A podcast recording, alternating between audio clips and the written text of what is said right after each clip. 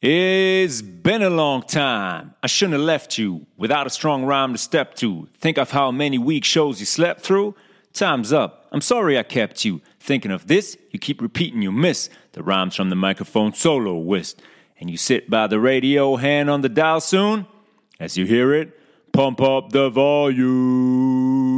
Ladies and gentlemen, welcome back zum Health Resolution Podcast. Und der heutigen Episode Nummer 83, Gelenke und Bandscheiben, läuft wie geschmiert? Fragezeichen. Das waren Zeilen von Rakim. Ein Song aus dem Jahr 1987, I Know You Got So.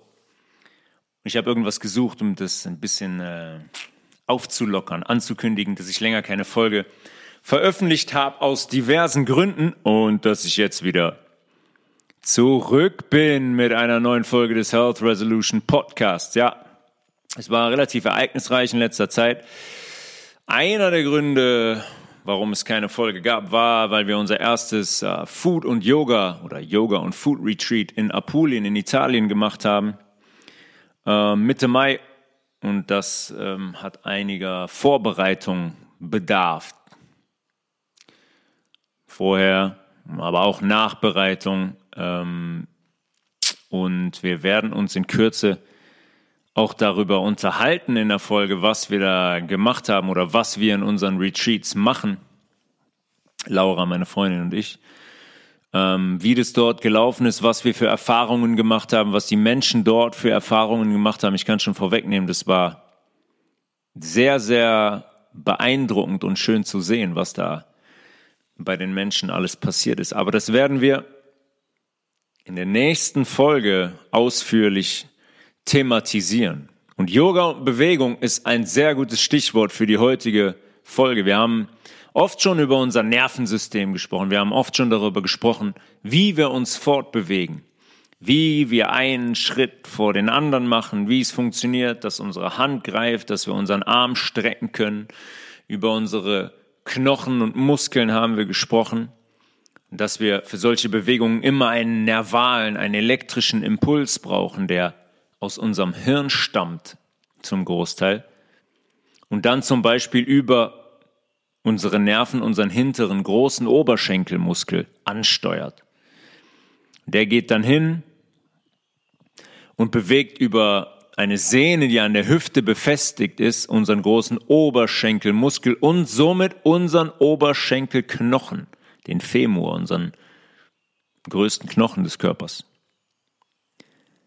Und das passiert auch über andere Muskeln in der Wade und in unseren Füßen, sodass wir dann unseren Fuß vom Erdboden abheben können und einen halben Meter vor uns wieder aufsetzen können damit wir gehen können, damit wir laufen können. Sonst kämen wir logischerweise nicht vorwärts. Und im besten Falle sind bei solchen Bewegungen unsere Beine dabei nicht gestreckt. Wissen wir auch, wenn wir uns bewegen, wenn wir laufen, gibt es immer eine Beugung im Knie. Da merken wir immer, unser Oberschenkel, unser Oberschenkel ist irgendwo unabhängig vom Unterschenkel. Die sind quasi in der Bewegung voneinander getrennt, was uns ermöglicht, den Unterschenkel unabhängig vom Oberschenkel in verschiedene Bewegungswinkel zu, zu bringen oder in verschiedenen Bewegungswinkeln zu bewegen. Und damit das möglich ist, brauchen wir ein Gelenk. Wir brauchen unser Kniegelenk. Sonst wäre das nicht möglich. Das Kniegelenk ist das größte von 140 Gelenken in unserem Körper die sich logischerweise alle an anderen Orten befinden und sich auch anatomisch minimal unterscheiden. Ob in der Schulter, im Finger, in der Hüfte, im Hals. Ohne diese Gelenke würde keine Bewegung stattfinden. Und ohne das, beziehungsweise keine Bewegung über einen längeren Zeitraum. Und ohne das Kniegelenk würde es keine Beugung und keine Streckung in unserem Bein geben können. Das heißt, wir könnten uns nur fortbewegen, so wie auf Stelzen. Kennt ihr das von früher, haben wir immer gemacht. Stelzen, komplett ein Stück aus Holz und dann, äh, äh, äh. da ist kein Gelenk drin, da ist keine Beugung möglich. Man hat zwei starre Holzbalken, auf denen man sich fortbewegt. In unseren Beinen ist es, Gott sei Dank, durchs Kniegelenk und auch durchs Sprunggelenk unten am Fuß anders. Äh, und das Knie ist relativ relevant im Sport.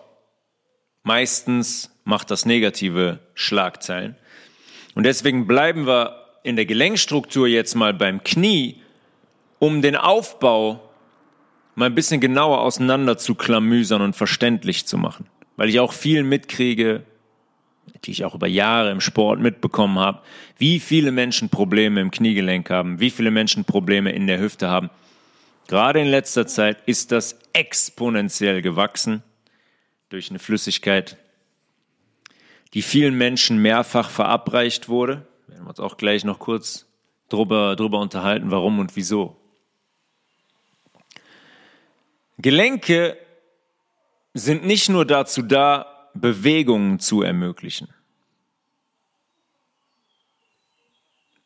Wie zum Beispiel Nehmen wir mal das Gelenk zwischen dem ersten und zweiten Halswirbel.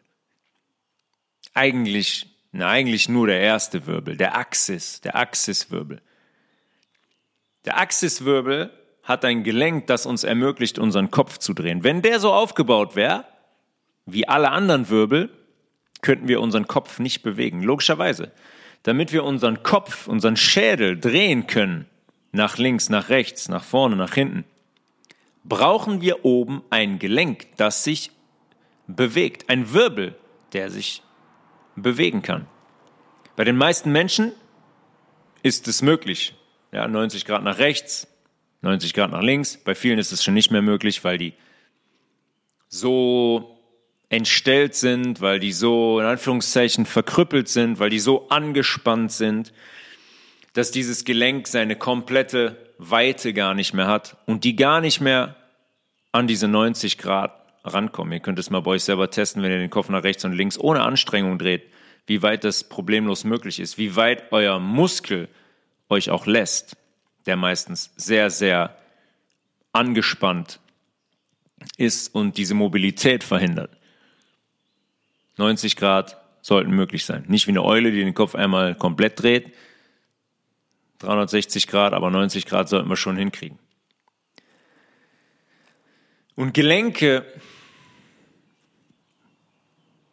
sichern nicht nur diese Mobilität, Gelenke tragen ebenfalls einen sehr, sehr großen Teil unseres Gewichts.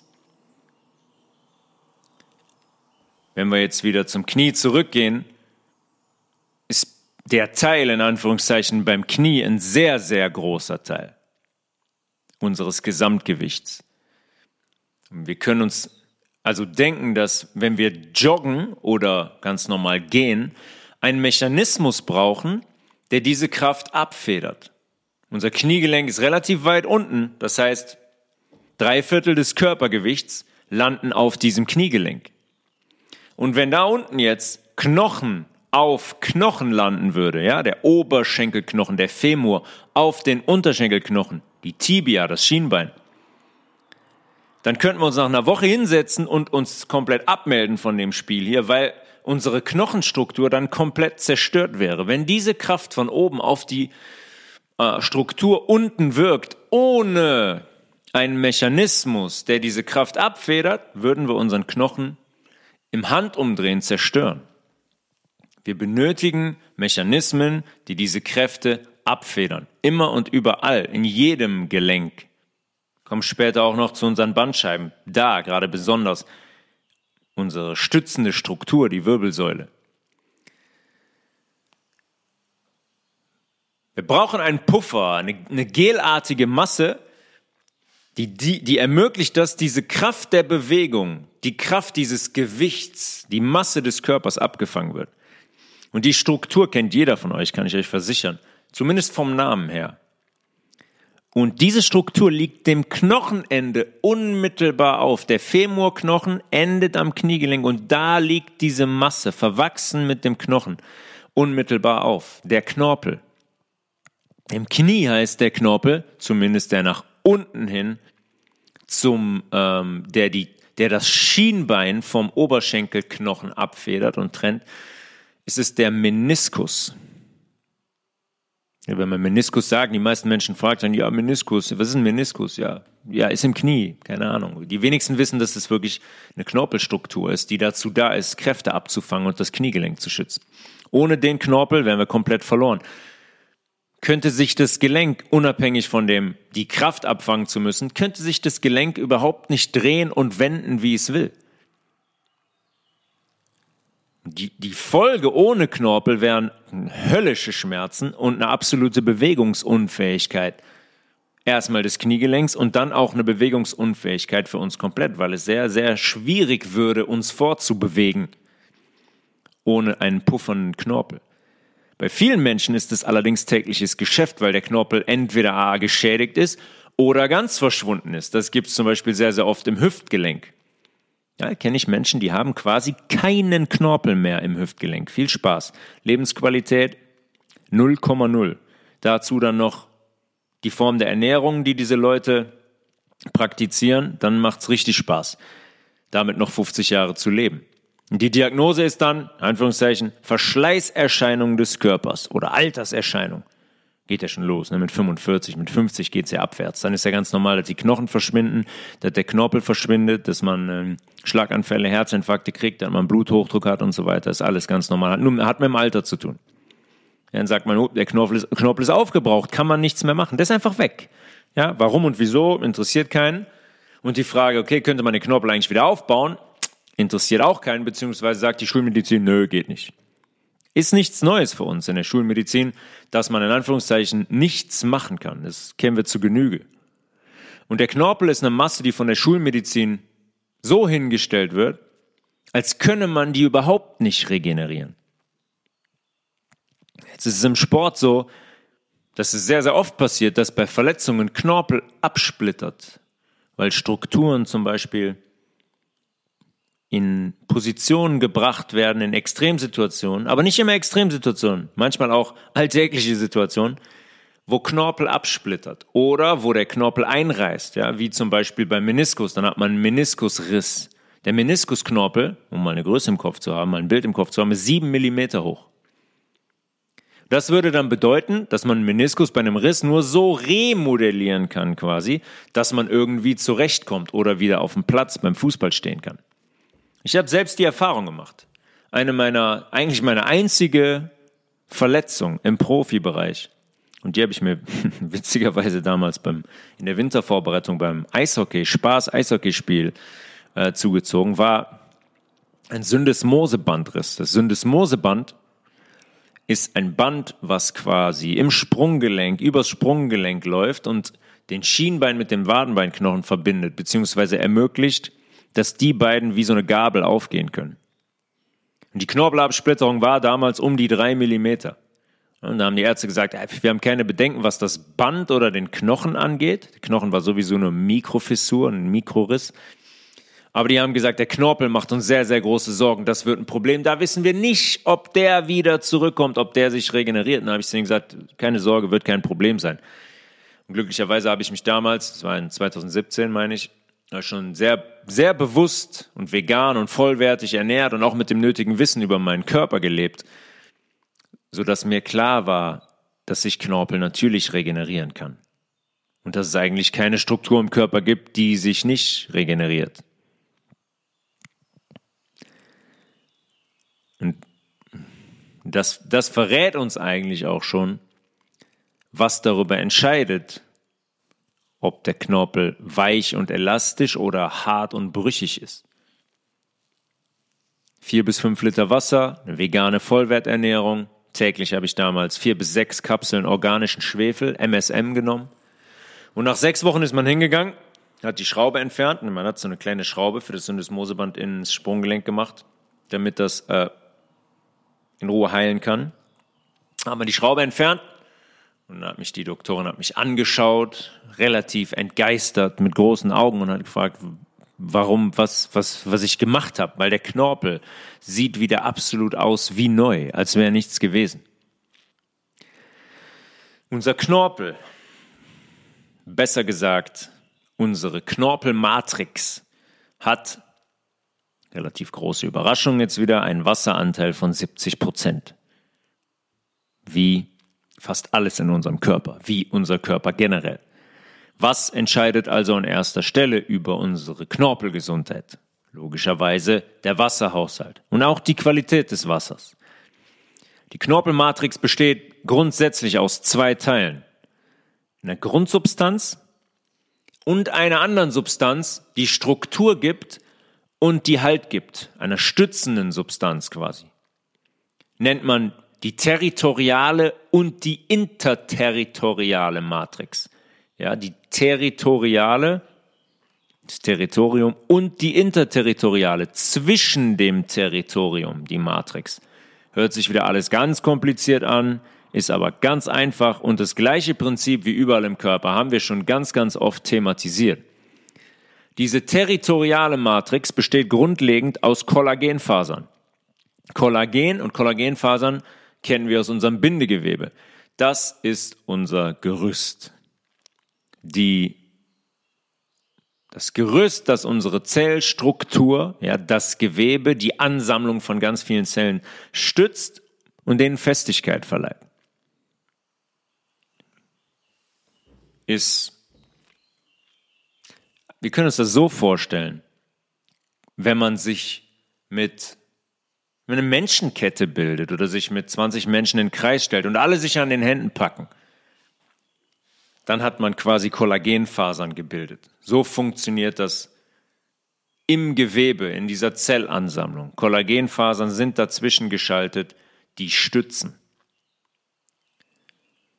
Und Festigkeit brauchen wir im Knorpel logischerweise, wenn der 50, 60, 70, 80 bis nicht selten auch mal 150 Kilo und manchmal sogar mehr tragen soll. Ja, deswegen ist Übergewicht auch überhaupt gar kein Spaß für unseren Knorpel. Stellt euch vor, ihr habt eine Person, die wiegt ähm, im Juni 80 Kilo und im Dezember des gleichen Jahres auf einmal 150. Es sind 70 Kilo mehr. Unabhängig von allen anderen gesundheitlichen Parametern. Der Knorpel muss diese 70 Kilo tragen. Und wenn man so schwer und übergewichtig ist, ernährt man sich logischerweise auch nicht wirklich vollwertig und sinnvoll, sodass Knorpelstruktur versorgt wird. Dann geht es ganz schnell, dass der Knorpel verschwindet. Die sogenannte Grundsubstanz füllt den Raum zwischen den Knorpelzellen aus. Das ist die interterritoriale Matrix. Der Raum zwischen den Knorpelzellen kommt uns relativ bekannt vor, würde ich meinen. Die Grundsubstanz gehört zu unserem Zellzwischenraum, der eigentlich das größte Organ ist in unserem Körper und wo im besten Fall der Raum zwischen unseren Zellen ein pH-Wert von 8,4 herrschen sollte in unserem Gewebe. Sollte 8,4 finden wir ganz selten in Menschen der heutigen Tage. Ich würde tippen, auf 100 Menschen kommen vielleicht fünf. Ja, ja, fünf vielleicht, wenn wir Glück haben, mal zehn Prozent. Aber mehr nicht. Weil wir so sauer und schlecht und industriell leben, wie wir leben. Und die Grundsubstanz des Knorpels, die hat keine Blutgefäße und auch keine Nervenzellen wie wir auch in der Knochenfolge besprochen haben. Bei den Knochen ist es sehr ähnlich. Dieser Raum, diese Grundsubstanz, ja, der zwischen, Raum zwischen den Knorpelzellen, diese Grundsubstanz wird über Diffusion und unseren Zellzwischenraum ernährt. Anders. Unsere Knorpelzellen werden über Diffusion und unseren Zellzwischenraum, der die Grundsubstanz ist, ernährt. Aus dem Blut in den Gelenkspalt und die Gelenkflüssigkeit. Und dann über die Diffusion direkt in die Knorpelsubstanz. Ja, wir haben Calcium und Magnesium im Blut, fließt durchs Blut, raus aus dem Blut in unseren Zellzwischenraum, in die Grundsubstanz am Knorpel. Die Substanz zwischen den Knorpelzellen. Ich will aber, dass mein Magnesium in die Knorpelzelle kommt. Das heißt, ich brauche einen Mechanismus, der mein Magnesium in die Knorpelzelle bringt, damit ich wieder neue Knorpelmasse aufbauen kann. Das funktioniert in unserem Körper zumeist über Diffusion, den Konzentrationsausgleich. Konzentrationsausgleich heißt, wenn wir unseren Knorpel, unsere Knorpelzellen ernähren wollen, wenn die gesund sein sollen, dann brauchen wir außerhalb der Knorpelzellen in unserer Grundsubstanz eine höhere Konzentration an Magnesium oder Calcium oder Phosphor zum Beispiel als innerhalb der Knorpelzelle. Dann geht das Magnesium hin und diffundiert aus der Grundsubstanz in die Knorpelzelle hinein. Können wir einen Test machen. Nehmt euch ein Glas oder wenn ihr habt zu Hause, wahrscheinlich die wenigsten, eine Petrischale und ihr packt zwei Flüssigkeiten da rein nacheinander, von denen ihr wisst, dass sie sich vermischen, jetzt nicht Fett und Wasser. Und ihr werdet sehen, dass die Flüssigkeiten in diesem Gefäß sich mischen und eine Balance herstellen, sodass die Flüssigkeit eine Färbung annimmt. Ihr habt dann nicht mehr Wasser und die andere Flüssigkeit, ihr habt dann eine Flüssigkeit. So funktioniert das auch mit dem Konzentrationsausgleich. Unser Körper ist immer danach bestrebt, einen Konzentrationsausgleich herzustellen. Konzentrationsausgleich heißt eigentlich nichts anderes, als einen Ladungsausgleich zu schaffen. Die Magnesiumionen außerhalb der Knorpelzelle sorgen für eine gewisse Spannung, Ladung, die anders ist als die Spannung und Ladung innerhalb der Zelle. Also geht der Körper hin, Ladungsausgleich, Magnesium in die Knorpelzelle, wunderbar, Knorpel wird ernährt, kann Substanz aufbauen, Ladung ist ausgeglichen. Das funktioniert allerdings in beide Richtungen. Das funktioniert nicht nur von der Grundsubstanz in die Knorpelzelle, das funktioniert auch von der Knorpelzelle raus in die Grundsubstanz. Weil wir wissen, was Stoffwechsel ist. Stoffwechsel heißt, ich nehme einen Stoff auf, arbeite damit, baue was auf, aber ich habe auch ein Stoffwechselendprodukt. Das muss raus aus der Zelle in die Grundsubstanz, dann zum Beispiel in unsere Lymphbahnen, in unser Blut bis hin zur Niere, damit wir es loswerden können, weil es Müll ist. Was passiert also jetzt, wenn die Konzentration im Zellzwischenraum in dieser Grundsubstanz geringer ist als in der Knorpelzelle? Das Magnesium verlässt den Knorpel, weil das aus der Zelle raus in den Bereich diffundiert, in dem die Konzentration geringer ist. Heißt was? Wir verlieren Magnesium aus unserer Knorpelzelle. Die Struktur degeneriert. Wir haben schon darüber gesprochen, ähm, immer mal wieder, Säure-Basen-Prinzip wenn mein Blut, wenn ich mich so ernähre, dass oben nur Gift und Säuren reinkommen, droht mein Blut zu kippen. Der Körper muss immer wieder gegenregulieren, weil der pH-Wert vom Blut, können wir immer wiederholen, immer wiederholen, 7,365 sich nie ändern darf. Das heißt, der Knörpel, der Knörpel, der Körper geht hin und nimmt basische Mineralstoffe aus Speichern, wie zum Beispiel dem Knochen, weil er die eintreffende Cola damit neutralisieren muss. Das heißt, unser Knochen verliert an Substanz. So macht unser Körper das. Funktioniert über das identische Prinzip, wie ich gerade beim Knorpel beschrieben habe.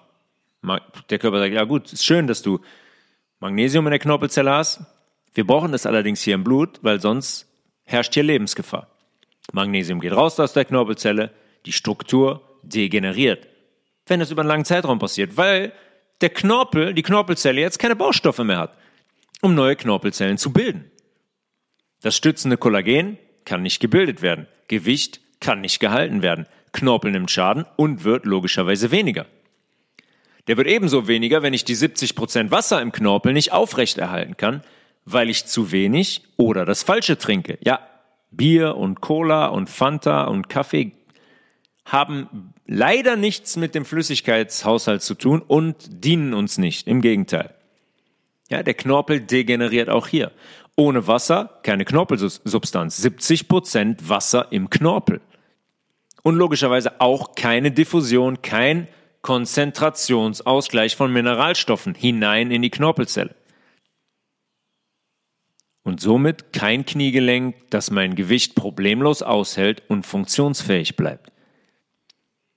Und auch hier gilt das Prinzip, je sauberer mein Zwischenzellraum, je sauberer die Grundsubstanz um die Knorpelzelle herum, desto besser wird der Knorpel über diesen Zellzwischenraum versorgt. Weil das der Bereich ist, der den Knorpel versorgt, die Knorpelzelle. Und auch desto gesünder und widerstandsfähiger ist und bleibt der. Das ist keine Genetik, das ist kein Zufall, das sind einfach nur logische Schlüsse. Zwei mal zwei ist immer noch immer vier. Ganz einfach.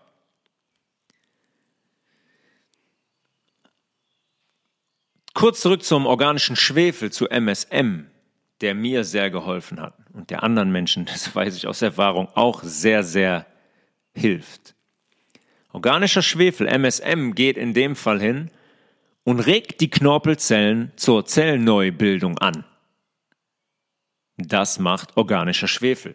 Weswegen mein Knorpel, neben den anderen Dingen, die ich gemacht habe, sehr viel Wasser getrunken, sehr vollwertig ernährt, sehr viele Säfte getrunken, grüne Säfte, rote Betesäfte und so weiter.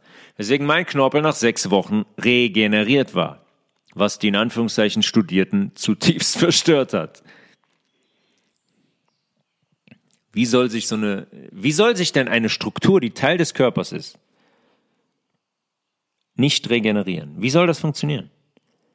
Klar, wenn ich mir einen Oberschenkel Halsbruch hole oder der, der Oberschenkelknochen in der Mitte durchbricht und die Teile fünf Zentimeter voneinander entfernt sind, können wir jetzt auch noch drüber sprechen, was eventuell möglich wäre energetisch, ob das vielleicht doch funktioniert. Aber dann können wir jetzt erstmal sagen, okay, dass die beiden zusammenwachsen, wird schwierig.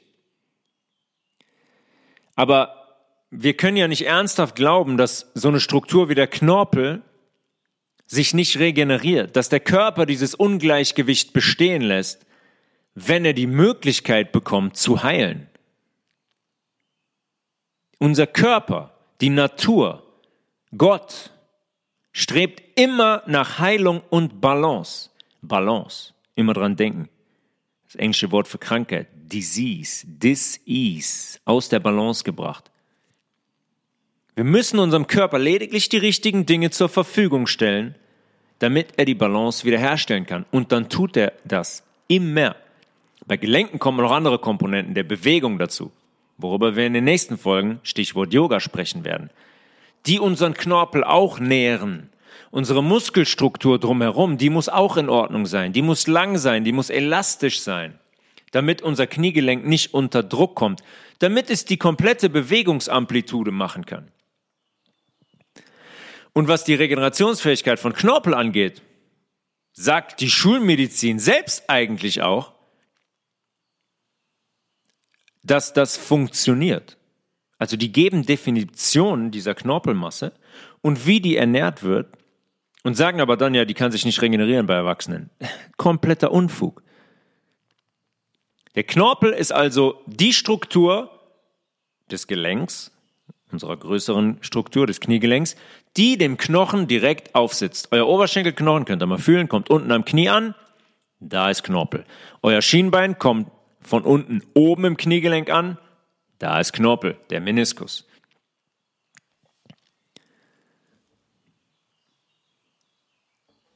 Von da unten, von unserem Sprunggelenk hoch, unser Schienbein, unser Wadenbein hinten entlang zum Knie hin, wird das, das, das Kniegelenk wird eingeschlossen von diesen, das Kniegelenk schließt diese Strukturen ein. Wir haben das Kniegelenk, dazu zählt der Knorpel unten, der Knorpel oben, der Femur, der Oberschenkelknochen, das Schienbein von unten, das Wadenbein von unten, liegen alle in dieser Gelenkkapsel. Und den Knochen von unten, Schienbein und Wadenbein, denen liegt logischerweise auch Knorpel auf, weil ja von beiden Seiten gepuffert werden muss. Sonst hätten wir auch da Knochen auf Knochen. Das heißt, von oben Knorpel, von unten Knorpel. In dem Fall ist es der Meniskus von unten. Der Innen- und der Außenmeniskus. Das sind zwei, stellt euch einen Kreis vor, zwei halbmondförmige Strukturen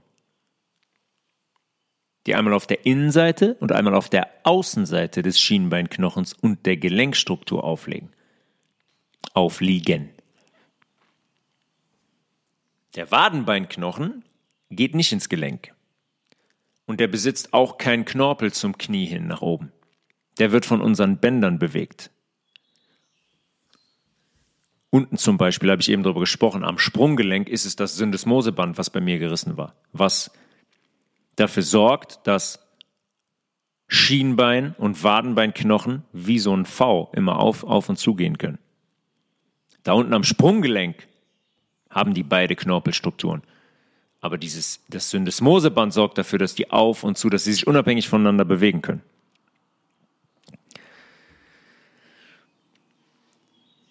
Um unseren Knorpel herum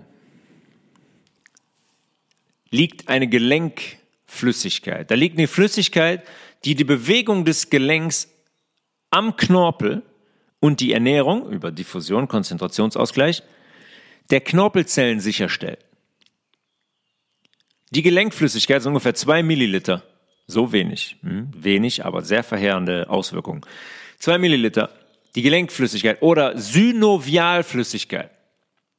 Im Auto wir, ist das Öl zum Beispiel. Bei der Fahrradkette ist das Schmierfett. Ne? Läuft ein bisschen, ein bisschen Schmierfett drauf oder WD-40 hier. Da läuft die wieder wie geschmiert. Bei uns ist das eigens produzierte Gelenkflüssigkeit. Macht die Schleimhaut in unserem Gelenk. Wir haben eine Gelenkkapsel, stelle ich einen Kreis vor, eine Kugel. Und da sitzt innen die Schleimhaut auf dieser Gelenkkapsel. Die produziert diese Flüssigkeit. Hängt auch wieder ganz, ganz viel von Wasser ab. Ohne Wasser kann diese Flüssigkeit nicht produziert werden. Ohne Mineralstoffe fehlt dieser Flüssigkeit, fehlen die Komponenten, die sie so mh, mm, gleitbar machen, sage ich mal. Wird produziert von unserer Schleimhaut der Gelenkkapsel. Und wir können uns sicher vorstellen, was passiert, wenn die Flüssigkeit nicht mehr ausreichend gebildet wird. Oder wenn die Flüssigkeit verdreckt oder ins Stocken gerät.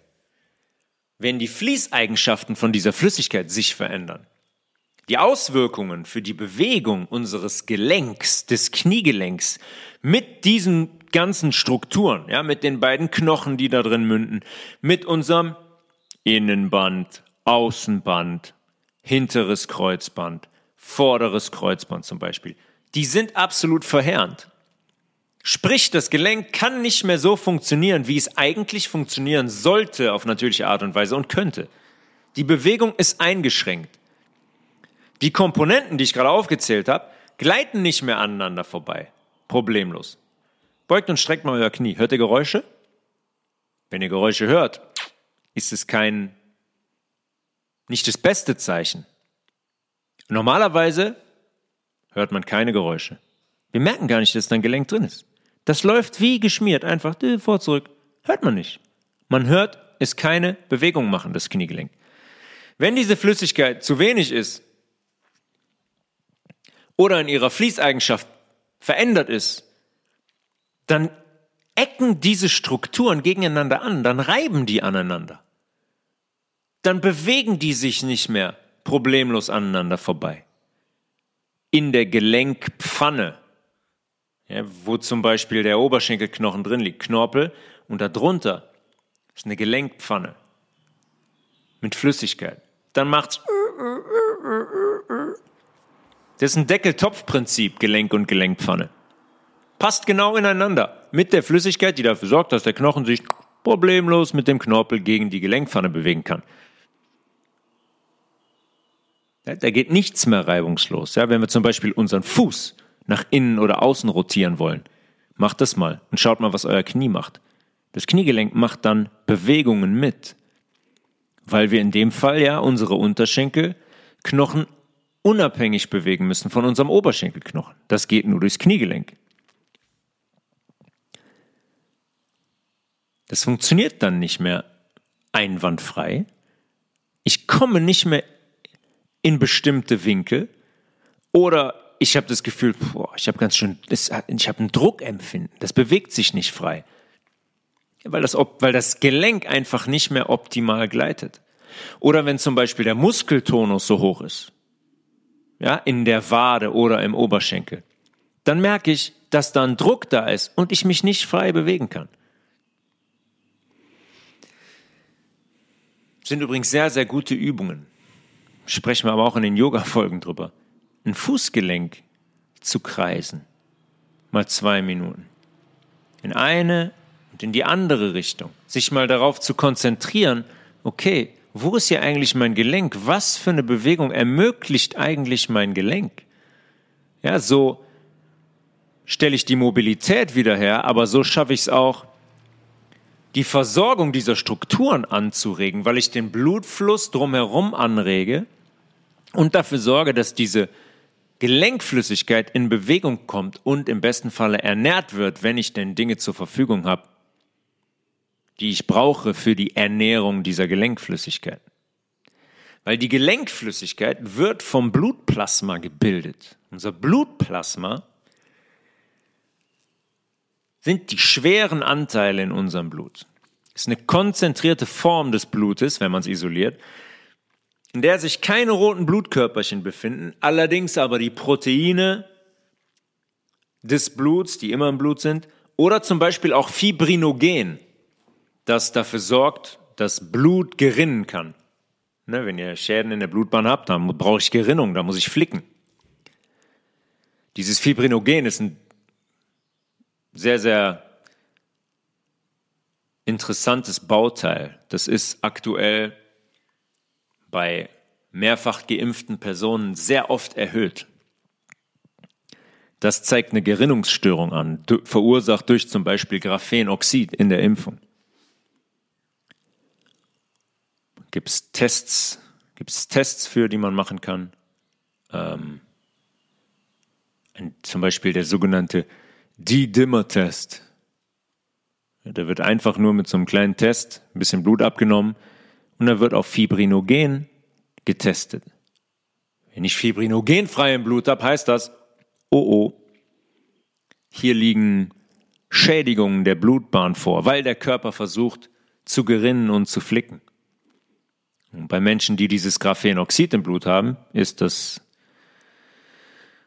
logischerweise chronisch erhöht, weil der Körper die ganze Zeit versucht zu flicken, Graphenoxid abzubauen, was unglaublich schwierig ist. Es gibt eine, was Plasma angeht, eine Therapieform, zum Beispiel bei Knorpelschäden mit dem Eigenblut. Kann man Blut abnehmen, packt man das in eine Zentrifuge, da wird das Plasma isoliert, die schweren Bestandteile. Und dann geht man hin und spritzt dieses Plasma in den Gelenkspalt um das Plasma, den Plasmaanteil im Spalt zu erhöhen. Das funktioniert zur beschleunigten Knorpelregeneration recht gut, habe ich damals auch gemacht und hat mit Sicherheit unterstützend gewirkt, obwohl natürlich die, der Hauptteil erledigt wird durch die Ernährungsweise, durch das Wasser, durch MSM, der Hauptteil der Knorpelneubildung. Man sieht dann zum Beispiel auch, wenn man Plasma isoliert, ist nicht mehr rot, ich habe ja eben gesagt, rote Blutkörperchen sind nicht mehr drin. Dann hat so eine gelbe Konsistenz, so eine gelbe, eine gelbe Farbe. Der wichtigste Faktor in dieser Flüssigkeit, ein Gelenk, eine Gelenkflüssigkeit, sind allerdings die sogenannten Glykosamine. Kennt auch jeder von euch. Zum Beispiel Hyaluronsäure. Meistens kennen wir das leider aus irgendwelchen Beauty-Salons, wo das äh, Frauen und mittlerweile ja auch vermehrt Männern unter die Haut gespritzt wird, damit man danach vielleicht nicht mehr wie 45 oder beziehungsweise damit man danach vielleicht aussieht wie 45 und nicht mehr wie 65. Ja, gelingt äh, leider in den wenigsten Fällen, sieht meistens ziemlich beschissen aus, wenn er mich fragt. Hyaluronsäure besitzt die Fähigkeit, große Mengen Wasser an sich zu binden und somit unsere Gelenkflüssigkeit fließen zu lassen und geschmeidig zu machen. In Beauty-Salons eingesetzt, um die Haut zu straffen. Damit es stabiler aussieht, damit es glatter aussieht, damit da nicht so viele Falten sichtbar sind. Das macht die Hyaluronsäure perfekt, damit sich unser Gelenk, unser Knorpel und unsere Bänder, unsere Knochen locker leicht darin bewegen können. Ganz einfach. Hyaluronsäure sorgt als eines von diesen sogenannten Muzinen dafür, dass unsere Gelenkflüssigkeit geschmeidig unterwegs ist und geschmeidig fließt. Wenn diese Hyaluronsäure allerdings nicht die ausreichende Menge Wasser bekommt in diesen Gelenkspalt, dann kann es auch nichts binden. Dann kann es nur die Menge an Wasser binden, die zur Verfügung ist. Und danach richtet sich dann die Fließfähigkeit dieser Gelenkflüssigkeit. Fiktiv. Wenn da 100 Milliliter Wasser reingehen, kann Hyaluron 100 Milliliter binden. Dann habe ich eine sehr, sehr gute Gelenkflüssigkeit, die sehr, sehr fluid ist, sehr, sehr flüssig ist, sehr, sehr gut fließt. Kommen da aber nur 50 Milliliter rein, könnt ihr euch denken, ist nur die Hälfte, heißt, Gelenkflüssigkeit ist nicht mehr so gut unterwegs, fließt nicht mehr so gut, ist nicht mehr so geschmeidig. Problem für unsere komplette Gelenkstruktur. Wir müssen nicht auf diese anderen Muzine eingehen, wie die heißen. Deren Aufgabe ist es, die reibungslose, ja, wahrhaftig wirklich, im wahrsten Sinne des Wortes, reibungslose Bewegung des Kniegelenks zu ermöglichen, Stöße abzufangen und die Knorpelzellen über Diffusion zu ernähren. Ja, wir haben zum Beispiel auch Immunzellen da drin, logischerweise. Überall im Körper haben wir Immunzellen, weil da Müll anfällt und die Immunzellen sagen, danke, nehmen wir hier raus, hat hier nichts verloren. Die Komponenten dieser Gelenkspaltflüssigkeit, die übrigens normal einen pH-Wert von 7,6 haben sollte. 7,6, schon das ist ein Problem für die meisten Menschen. 7,6 wäre der optimale pH-Wert der Flüssigkeit im Gelenkspalt. Die Komponenten dieser Flüssigkeit werden allesamt von der Schleimhaut unseres Kniegelenks produziert, von der Kapsel, der Schleimhaut der Kapsel. Die grundsätzlich von drei wesentlichen Faktoren abhängt, wie übrigens jede andere Schleimhaut auch, ob jetzt im Darm oder in der Nase. Art 1 Wasser, 2 dunkle grüne Blätter, Grünkohl, Feldsalat, Rucola, Spinat, Mangold, Sucht's euch aus. Und Omega-3-Fettsäuren. Sehr, sehr wichtige Komponente Omega-3-Fettsäuren, was die Zellneubildung zum Beispiel angeht. Und vor allem fürs Kniegelenk interessant, was das Entzündungsniveau gering hält. Was das für uns bedeutet, ist klar. Drei bis fünf Liter stilles Wasser täglich, am besten sehr viele dunkelgrüne Blätter, plus Leinöl, Hanföl, pur, am Tag. Zwei Esslöffel Hanföl oder zwei Esslöffel Leinöl, auch mal einen dritten. Und zum Beispiel für die Omega-3-Fettsäuren Chiasamen zu integrieren. Quellen lassen, als Pudding essen, in Shakes, auch ungequollen, gar kein Problem. Das sind die Komponenten, die wir sowieso immer als Basis in unserer Ernährung brauchen, aber die gerade eine sehr wichtige Rolle spielen fürs Kniegelenk und vor allem für die Flüssigkeit im Knie, äh, Kniegelenk. Gibt ja ganz oft Situationen, zum Beispiel hat man eine Knieverletzung, dann wird das Knie dick. Warum wird es dick? Weil Wasser in den Gelenkspalt läuft und auch drumherum. Die Gelenkkapsel geht kaputt bei dieser Verletzung. Das heißt, Flüssigkeit strömt ein und aus. Geht das Knie auseinander wie ein Ballon. Wie viele Sportler trinken jetzt zum Beispiel ausreichend und ausschließlich Wasser? Wie viele essen ausreichend Spinat und so weiter komplett roh? Ja, es heißt immer, Hauptsache Kohlenhydrate. Ja, der Körper läuft auf Kohlenhydraten, genau. Der ein weiße Nudeln, weißer Reis, nur Kohlenhydrate zählen. Wie viele davon essen zum Beispiel zwei bis drei Esslöffel Hanf bzw. Leinöl täglich? Wie viele davon haben einen pH-Wert von 8,4 in ihrem Zwischenzellraum? Mittlerweile gibt es davon ein paar mehr, aber immer noch lediglich eine Handvoll. Und dann heißt es immer, ja, der hatte schon immer Probleme mit dem Knie, schon mit 20. Das ist Veranlagung. Das ist Veranlagung. Das ist nicht Veranlagung, das ist grober Unfug. Natürlich gibt es Situationen im Sport, in denen ich zum Beispiel durch Gegnereinwirkung Extremsituationen ausgesetzt bin. Wenn ich hängen bleibe oder jemand ungünstig auf mich drauffällt, mit Gewicht von, einem, von einer anderen Person. Und ich sage auch und habe auch schon immer gesagt, wenn man allerdings jetzt zehn verschiedene Spieler der genau identischen Extremsituation aussetzt, haben davon fünf das hintere Kreuzband gerissen. Die anderen drei haben vielleicht eine Kreuzbanddehnung und die anderen zwei haben gar nichts. Weil auch in diesen Situationen, diesen Extremsituationen, die Beweglichkeit des Gelenks, die Versorgung des Gelenks und der Strukturen im Gelenk, ja, des, der Kreuzbänder zum Beispiel, darüber entscheidet, ob das Band einen Schaden nimmt oder nicht, ganz sicher. Und vor allem bei Meniskuseinrissen zum Beispiel passieren die meisten Verletzungen ohne Gegnereinwirkung. Ja, das sind in den meisten Fällen alltägliche Rotationsbewegungen beim Fußball jetzt, wenn man einen Pass spielt mit der Innenseite oder Außenseite zum Beispiel. Ganz oft. Alltägliche Rotationsbewegungen des Kniegelenks.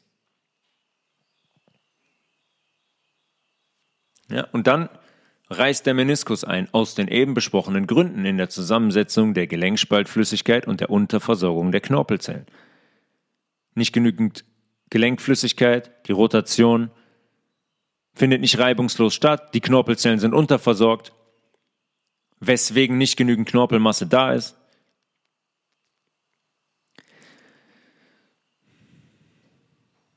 Die wir haben gerade schon über die Gelenkkapsel gesprochen, ist auch immer so ein Thema. Oft gibt es auch zum Beispiel einen Kapseleinriss, gerade im Sprunggelenk. Reißt die Bewegung an den Bändern ist nichts, aber die Kapsel ist eingerissen. Auch dann läuft viel Flüssigkeit in den Gelenkspalt.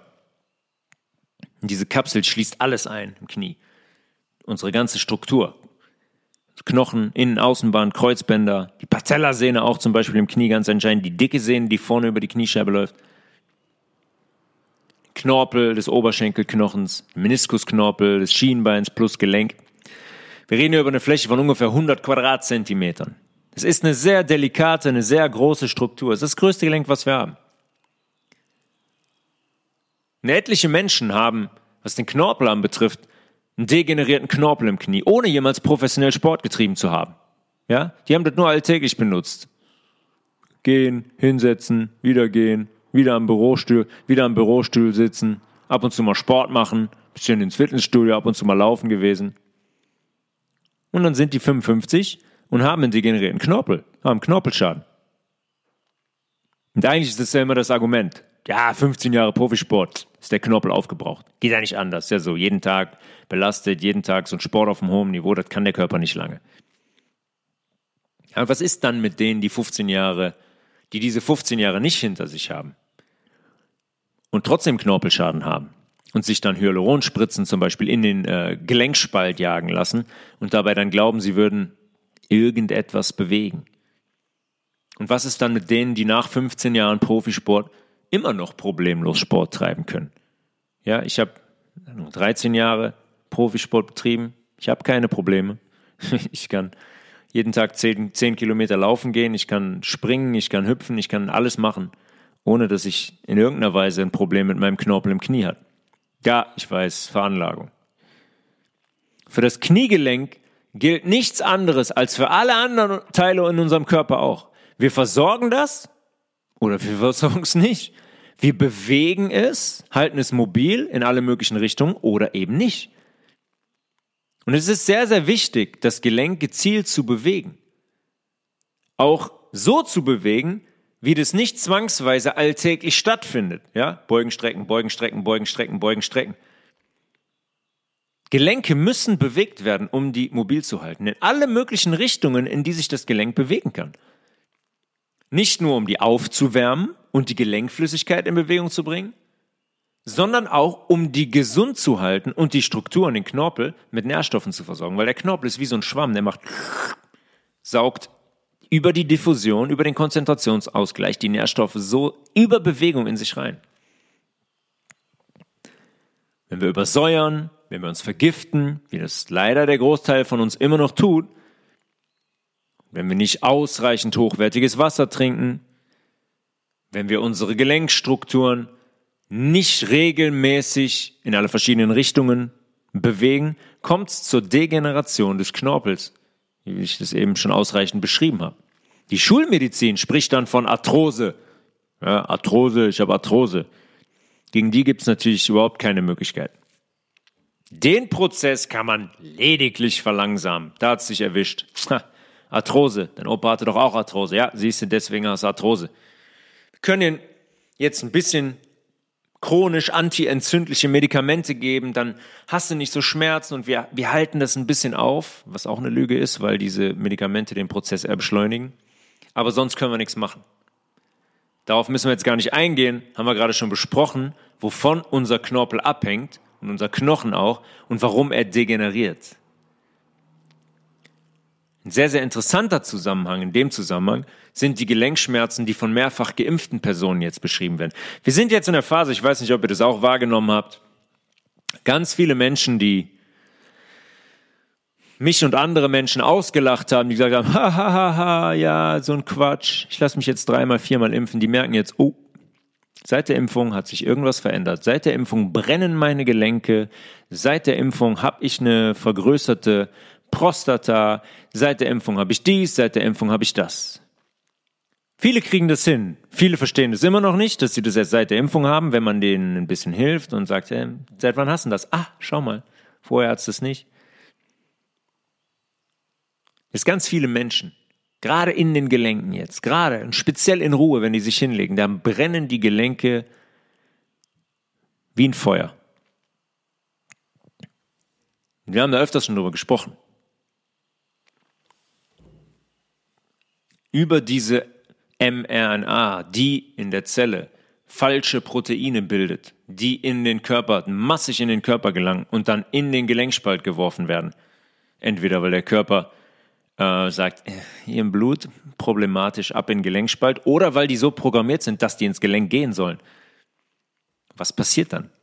Logischerweise, unsere Immunzellen im Gelenkspalt müssen hingehen und diese Proteine beseitigen. Und wenn die zum Beispiel an eine, an, im Zellzwischenraum der Knorpelschicht sind, an Knorpelzellen, dann werden diese Strukturen dabei geschädigt. Da werden da kleine Entzündungen gelegt. Dann gibt es chronische Entzündungen in den Gelenken, weswegen die Leute sich hinlegen und das Gefühl haben, dass sie von innen verbrennen. Und oftmals sind es Menschen, die vorher ohne, ohnehin schon problematische Zustände in den Gelenken hatten, in Richtung Rheuma oder Arthrose, dann werden, das ist sehr, sehr gut zu beobachten, Schwachstellen in den Körpern attackiert. Ob es das Herz ist mit Herzbeutelentzündungen, ob es die Gelenke sind, ob es die Prostata ist, ob es die Niere ist. Ich sehe das ganz oft, dass, dass Menschen dann Symptome entwickeln, die die vorher schon in leichter Ausprägung hatten. Und würden die dann zum Arzt gehen, wie das ja natürlich jetzt logischerweise viele Menschen machen, Arztpraxen sind komplett überfüllt von vorne bis hinten. Auch eine Überraschung. Hat ja niemand angekündigt, dass es so sein wird. Hat ja niemand gesagt, Freunde, passt auf, lasst es sein. Nein, wie die Schäfchen. Meine Impfung bitte, Nummer drei und Nummer vier. Und jetzt ist halt der Punkt erreicht, wo diese Menschen merken, oh, war keine gute Idee. Dann geht der Arzt hin und würde jetzt wahrscheinlich, der Arzt sagt natürlich als letzter, oh ja, das muss die Impfung sein. Nein, Sie haben eine rheumatoide Arthritis. Rheuma ist mit das Beste, was die Schulmedizin zu bieten hat, muss ich ganz ehrlich sagen. Rheuma, Zitat, Rheuma umfasst hunderte einzelne Erkrankungen. Das ist eine absolute Lachnummer. Ich gebe einer, ich gebe etwas einen Namen, ja, ich sage, die Leute hören Rheuma und denken, oh ja, Rheuma, Rheuma, Rheuma, hm, ich habe Rheuma. Eine Erkrankung ist Rheuma und die umfasst 100 einzelne Erkrankungen. Tür und Tor geöffnet für alles. Ich kann alles als Rheuma bezeichnen. Und wenn es dann zu den chronischen Entzündungen kommt, die ich gerade beschrieben habe, ob jetzt durch eine Impfung oder, oder andere Wege, da gibt es genügend andere Wege, wie wir eben auch thematisiert haben, wenn das zu diesen chronischen Entzündungen im Gelenkspalt und in einem schrumpfenden Knorpel kommt, dann geht die Schulmedizin hin und macht die eigenen Immunzellen dafür verantwortlich, weil die ja plötzlich, wie immer bei Autoimmun geschehen, Autoimmunerkrankungen, gegen die eigenen Körperstrukturen vorgehen. Sagt er, ja, ja, ist ihr Immunsystem. Ich, wir wissen das auch nicht. Das macht alles falsch. Das macht jetzt nicht mehr das, was es soll. Das baut einfach Strukturen ab. Deswegen haben sie die Entzündung, deswegen haben sie Arthrose, deswegen haben sie Rheuma, deswegen haben sie MS, deswegen sind sie dement. Das Gegenteil ist der Fall. Die Immunzellen im Gelenkspalt versuchen lediglich, die degenerierenden Strukturen aus dem Gelenk zu schaffen, weil es unsere Müllabfuhr ist. Warum? Um eine Neubildung zu ermöglichen, die logischerweise niemals stattfinden wird, wenn der Betroffene sein Leben nicht drastisch ändert. Das genaue Gegenteil. Aber man möchte uns immer suggerieren, dass unser Körper, unser eigener Körper zu unserem größten Feind werden kann, wenn er denn Lust drauf hat. Weil das entscheiden die Körper dann so, dass sie sagen, so, jetzt reicht's mir, jetzt zerstöre ich mich mal selbst, Selbstzerstörungsprogramm. Der Auslöser für deren rheumatoide Arthrose ist neben der mRNA-Impfung eine eigens verursachte Entzündung, ja, durch Übersäuerung. pH-Wert 7,6 im Gelenk. Glaubt ihr, ihr habt einen pH-Wert von 7,6, wenn ihr Zucker, Cola, Bier, Wein, Käse, Milch, Eier, Joghurt, Fleisch und Co. regelmäßig konsumiert? Das ist der Grund dafür. Sonst nix. Und schon gar nicht die eigenen Immunzellen. Ja, aber darüber werden wir in Kürze auch mal eine eigene Folge machen. Diese Autoimmunlüge der Schulmedizin. Ja, wir haben schon mal darüber gesprochen, dass man Antikörper eigentlich gar nicht ausmachen kann. Dass die gar nicht in der Lage sind, Antikörper im Blut zu diagnostizieren. Machen sie natürlich trotzdem. Und diese Autoimmunlüge ist, der Körper zerstört sich selbst. Wir wissen auch nicht warum. Ja, genau. Das ist das Kniegelenk. Unser Kniegelenk ist ein Dreh- und Scharniergelenk. Das kann beugen, strecken, beugen, strecken und gleichzeitig auch drehen. Und neben diesem Kniegelenk, dem Dreh- und Scharniergelenk, gibt es drei weitere Gelenkformen in unserem Körper. Das Kugelgelenk, das Sattelgelenk und das Eigelenk. Unsere Schulter zum Beispiel ist mit einem Kugelgelenk ausgestattet relativ gut spürbar, wenn man die Schulter bewegt und realisiert, in wie viele verschiedene Richtungen wir unseren Arm bewegen können. Arm nach oben strecken, nach rechts, nach links strecken, neben dem Körper hängen lassen. Wir können die Schulter zu beiden Seiten im Gelenk rotieren. Ja? Wir können die Schulter nach vorne, nach vorne bringen, nach hinten bringen, uns aufrichten.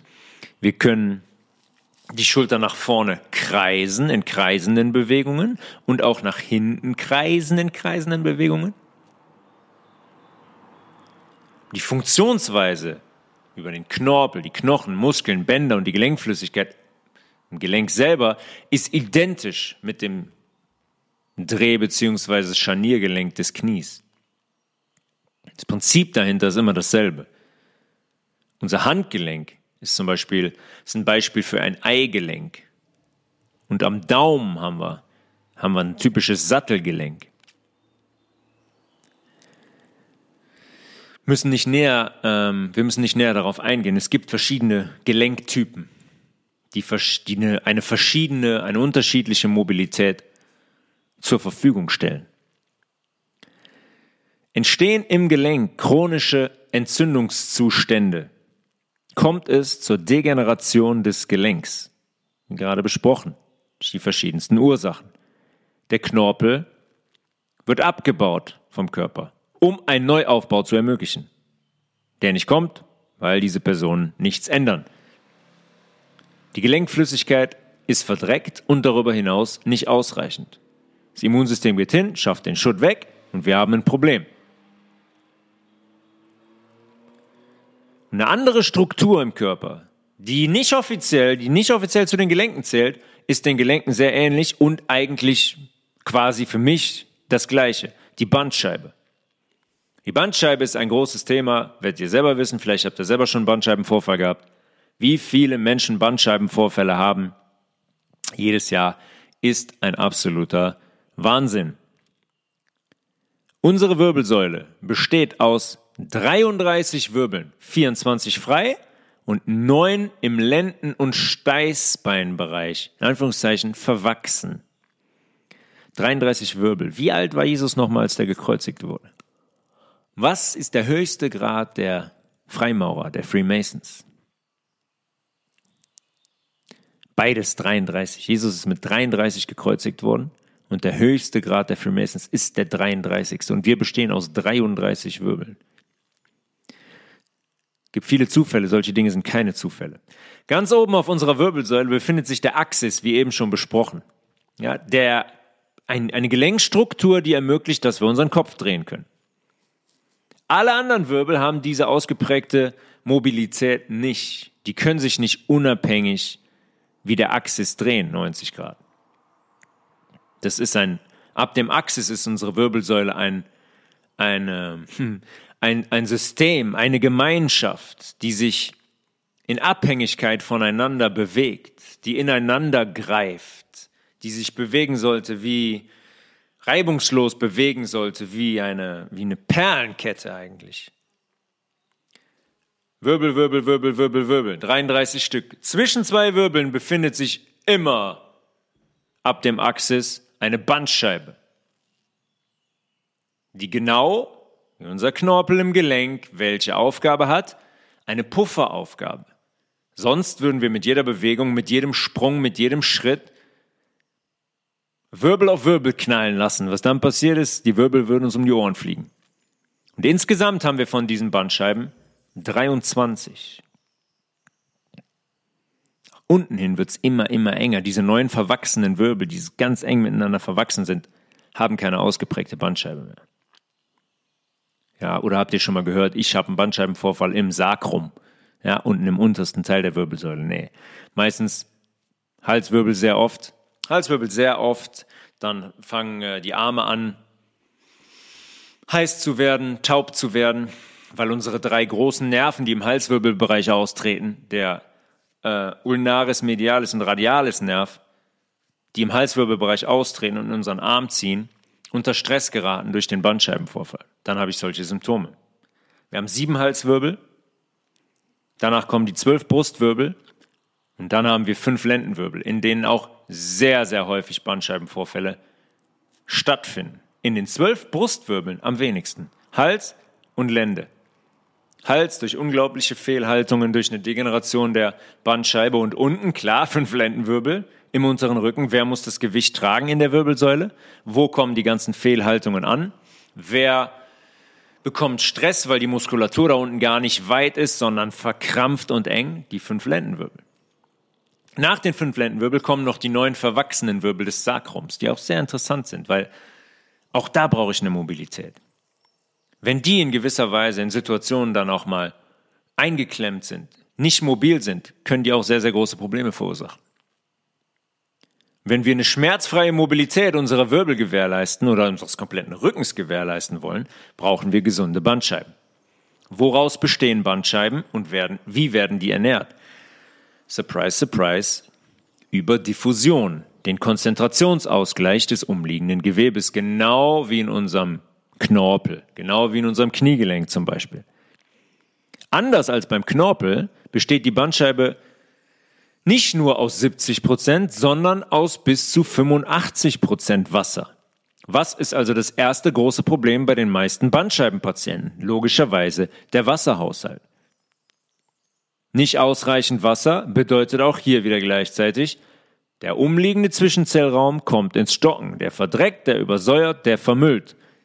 Und das bedeutet, dass die Bandscheiben genau wie der Knorpel nicht mehr ernährt werden können und keine neuen Zellen aufbauen können. Die Bandscheibe regeneriert sich nicht. Der Schwamm zwischen den Wirbeln funktioniert nicht. Der puffert nicht mehr. Die Bandscheibe fungiert auch wie ein Schwamm. Durch unsere Bewegungen saugt die Nährstoffe und Wasser, Diffusion, Konzentrationsausgleich, in sich hinein und bildet genau wie der Knorpel auch Strukturen wie Kollagen, die der Festigkeit und Widerstandsfähigkeit verleihen. Ja, die Bandscheibe besteht zu 85 Prozent aus Wasser und der Rest sind solche Kollagenstrukturen beziehungsweise Mineralstoffe.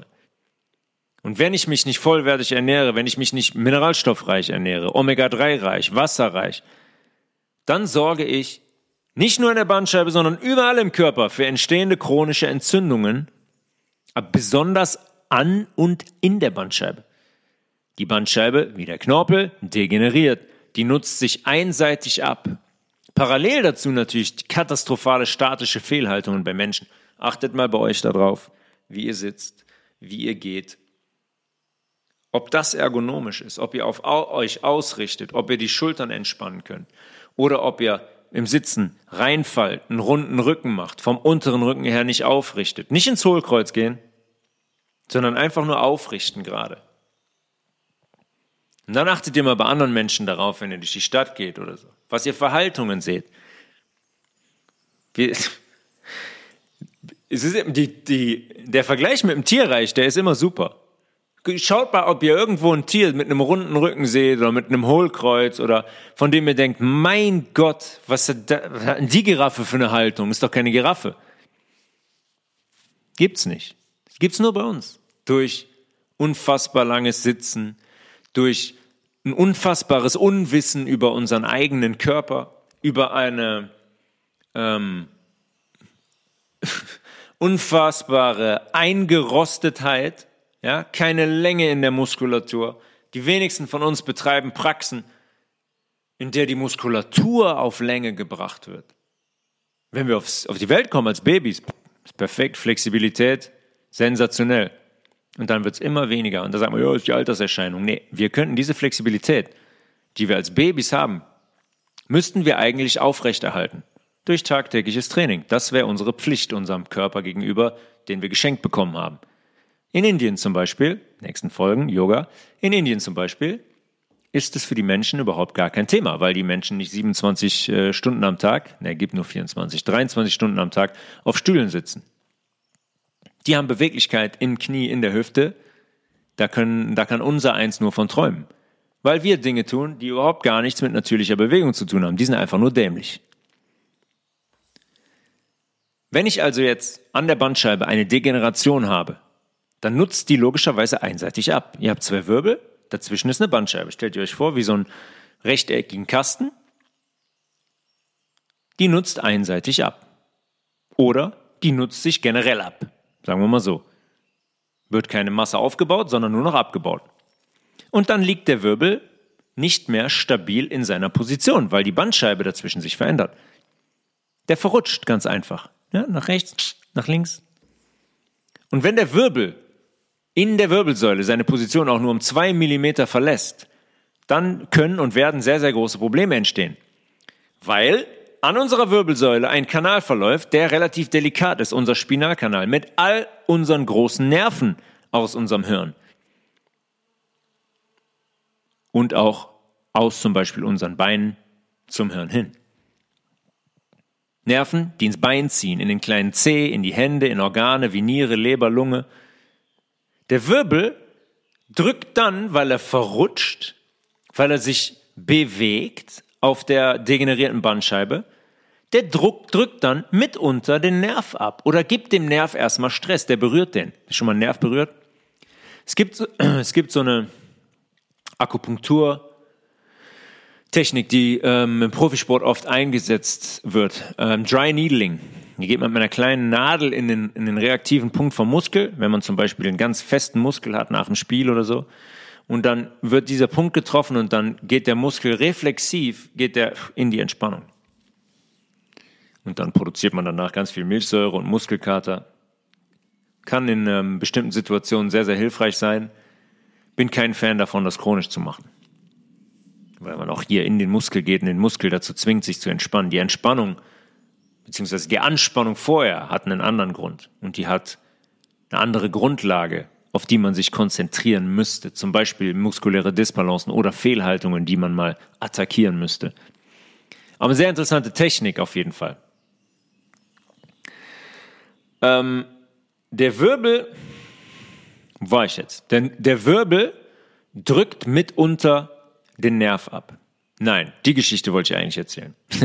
nach meiner, nach der Syndesmoseband-Geschichte in dem Aufbautraining hat ähm, die Stelle unten am Knochen am Syndesmoseband war ein bisschen gereizt, die war nicht ganz frei. Ähm, und dann haben wir da auch leicht genadelt. Und ich hatte mit jedem Pass immer so ein Problem. Der Nerv hat sich immer gemeldet durch diesen, durch diesen Druck. Dann sind wir, sind wir hingegangen und haben mit dieser Mini-Mini-Nadel den Nerv berührt, um den zu resetten. Das war ein dermaßener Blitz durch den ganzen Körper. Ich habe äh, unseren Arzt damals so in drei, vier Sekunden durchbeleidigt und den das so spüren lassen, wie sich das gerade angefühlt hat. Aber es hat funktioniert, muss man sagen. Worauf ich hinaus will ist, wir haben mit dieser Mini-Nadel den, den Nerv nur leicht berührt. Das ist ein komplett, das ist wie ein Blitzschlag durch den ganzen Körper. Und jetzt stellt euch vor, der Wirbel durch eine abgenutzte Bandscheibe bewegt sich jetzt und gibt dem Nerv nur leicht Stress, weil der auf die Struktur von dem Spinalkanal drückt und der Nerv dort ein bisschen Stress bekommt. Der berührt den Nerv zuerst noch nicht, nicht komplett, dann wären es andere Schmerzen. Dann passiert das, was ich eben beschrieben habe, wenn es oben die Halswirbel sind, weil da treten die Nerven in unseren Arm hinaus, wird man ein Kribbeln im Arm haben, eine Taubheit im Arm weil der Wirbel auf diese nervale Struktur drückt. Ja, und dann wird beim Arzt gerönt oder ein MRT gemacht und dann heißt es, ja, Bandscheibenvorfall müssen wir operativ beheben. Oder mitunter, wenn es nicht so akut ist, wenn er noch nicht so krass ist, eine Spritzentherapie. Eine antientzündliche Spritzentherapie. Als würde das die abgenutzte, degenerierte Bandscheibe in irgendeiner Weise heilen oder Bandscheibenmasse zurückbringen. Ja, dann geht man in der OP hin und dann schleift man die Bandscheibe ab, macht die wieder schön rund, ne? Ist abgenutzt, nur wieder rund machen. Der Wirbel wieder ein bisschen besser in seiner Position liegt. Und dann hat man eine, ein super Ding gemacht, eine super Idee, weil jetzt hat man der Person mit einer degenerierten Bandscheibe noch mehr Bandscheibe geklaut. Und die Person bildet, weil die lebt, wie die lebt, auch keine neue Bandscheibenmasse. Heißt, Problem wird logischerweise in den meisten Fällen zurückkehren, auf kurz oder lang. Zumal darüber hinaus die meisten Menschen neben den Ernährungsumstellungen auch nicht gezielt die Muskelgruppen stärken, die es bräuchte, um die Bandscheiben zu entlasten. Wie zum Beispiel die tiefe Bauchmuskulatur. Tiefe Bauchmuskulatur kennen 99 Prozent der Menschen nur vom Hörensagen. Und ganz wichtig, die untere Rückenmuskulatur. Da möchte ich Länge haben. Da möchte ich nicht nur Stabilität haben, weil das ist das Zentrum meines Körpers. Die untere tiefe Bauchmuskulatur und die untere Rückenmuskulatur ist das Zentrum unseres Körpers. Das ist das, was Unter mit Oberkörper verbindet. Das ist unser Zentrum. Da kommt unsere Kraft her. Die kommt aus diesem Zentrum, unsere Stabilität. Sehr, sehr wichtig. Und im unteren Rücken möchte ich Länge und Flexibilität neben der Kraft haben. Bei den meisten Menschen, neun von zehn, nicht existent. Sitzen, wie gesagt, täglich acht Stunden am Schreibtisch, dann nach der Arbeit noch ins Fitnessstudio, da ein paar Übungen mit Gewichten, meistens komplett falsch, komplett falsch ausführend. Und parallel dazu niemals an der Beweglichkeit des unteren Rückens arbeiten. Ja, die machen dann mit der Langhantel, fangen die dann an, tiefe Kniebeugen zu machen und was weiß ich nicht was. Oder wenn die dann mit der Kettlebell anfangen, du grüne Neune. Ja, wenn Menschen eine Kettlebell in die Hand nehmen und einfach mal irgendwelche Übungen machen, da wenn ich der untere Rücken wäre, ich würde irgendeinen Knopf drücken und sagen, so, jetzt kannst du dich gar nicht mehr bewegen, damit du damit aufhörst. Und auch im Fußball sind Bandscheibenvorfälle sehr, sehr häufig. Ja, sehr, sehr häufig. Ich kenne Spieler, die schon mit 25 drei Bandscheibenvorfälle hatten. Pro Jahr, pro Jahr haben wir in Deutschland 140.000 Bandscheiben-OPs. Ja, das ist eine Zunahme seit 2007 um gut 9 Prozent. Muss das muss ein genetischer Zufall sein. Ich glaube ja, dass seit 2007 einfach mehr Menschen mit dieser genetischen Information auf die Welt gekommen sind über die Bandscheibe, sodass wir eine Zunahme von 9% haben. Auch bei der Bandscheibe gilt Wasser, dunkelgrünes Blattgemüse, Salate, Hanföl, Leinöl, MSM, Beweglichkeitstraining. Beweglichkeit, unterer Rücken, Beweglichkeit. Zum Beispiel in Form von Yoga. Das Problem bei Yoga ist nur, dass es hierzulande nicht so gelehrt wird, wie es eigentlich dem Ursprung entsprechen würde. Wie bei allem. Ne? Wie bei allem. Alles infiltriert und so verändert, dass es uns am Ende schadet so präsentiert auf sozialen Plattformen, dass das nichts mit, der, mit dem eigentlichen Wissen und der, eigentliche, der eigentlichen Philosophie des Yoga mehr zu tun hat. Weil das ist eigentlich eine Sensation. Yoga ist nicht nur Bewegung, Yoga ist viel, viel mehr als nur Bewegung. Ja, und hierzulande, da gehe ich vier Wochenenden zu, zu einem Yoga-Lehrertraining und dann kriege ich danach ein Zertifikat und darf Yoga unterrichten. Absurd. Absolut absurd und sehr, sehr gefährlich. Yoga, wie das heute in Yoga-Studios in Gruppen von 20 bis 30 Personen gelehrt wird, ist eine Gefahr und keine Bereicherung und kein Beweglichkeitstraining. Wie will ich mit 30 Personen in einem Kurs auf alle 30 eingehen? Wie will ich Details korrigieren, die so wichtig sind? Vorausgesetzt, als Yogalehrer weiß ich denn überhaupt, was diese Details sind, was die meisten nicht wissen, weil sie was komplett Falsches lernen. Wie überall, wie in der Schulmedizin auch. Mache ich ein Grundstudium und weiß überhaupt gar nichts über die Zusammenhänge des Körpers. Im Yoga ist es, ist das ähnlich. Das werden wir aber ausführlich in den nächsten zwei Folgen besprechen. Da freue ich mich sehr drauf, weil wir dann Laura zum ersten Mal live im Podcast begrüßen werden. Das wird sehr, sehr, sehr, sehr spannend werden, wenn wir Yoga beleuchten und vor allem auch unser Retreat beleuchten, beleuchten werden, was da passiert ist, was wir da machen und was mit den Menschen da, da passiert ist. Und von diesen Retreats werden in nächster Zeit weitere Folgen, das werde ich auch hier, hier ankündigen. Wer da interessiert ist, kann sich gerne schon mal per E-Mail melden, tobias.levels at healthresolution.de als Vormerkung, damit wir auch mal so einen Überblick bekommen, okay, wie viele Menschen haben wir jetzt schon, die daran interessiert werden, wären, um spontan vielleicht auch das eine oder andere zu machen. Sehr schön. Äh, ich hoffe, das ist ich konnte das ein wenig verdeutlichen, wie unsere Gelenke aufgebaut sind, wie sie, wie sie funktionieren, wie wir die ernähren müssen, wie unsere Bandscheibe funktioniert. Wie immer, alles kein Hexenwerk, alles logische Schlüsse. Wenn wir uns so ernähren, wie wir uns zu ernähren hätten, dann sind diese Strukturen gesund. Aber die Form, unsere Statik, die Form der Bewegung ist in den letzten Jahrzehnten so, das hat sich so falsch eingeschliffen, da müssen wir wirklich, wie bei allen anderen Themen auch, wie bei allen anderen Themen auch, alles Gelernte löschen und neu lernen. Tobias.levels at healthresolution.de. Wer auf Telegram ist, Health Resolution Podcast, hat jetzt auch eine eigene Telegram-Gruppe. Könnt ihr euch sehr, sehr gerne anschließen.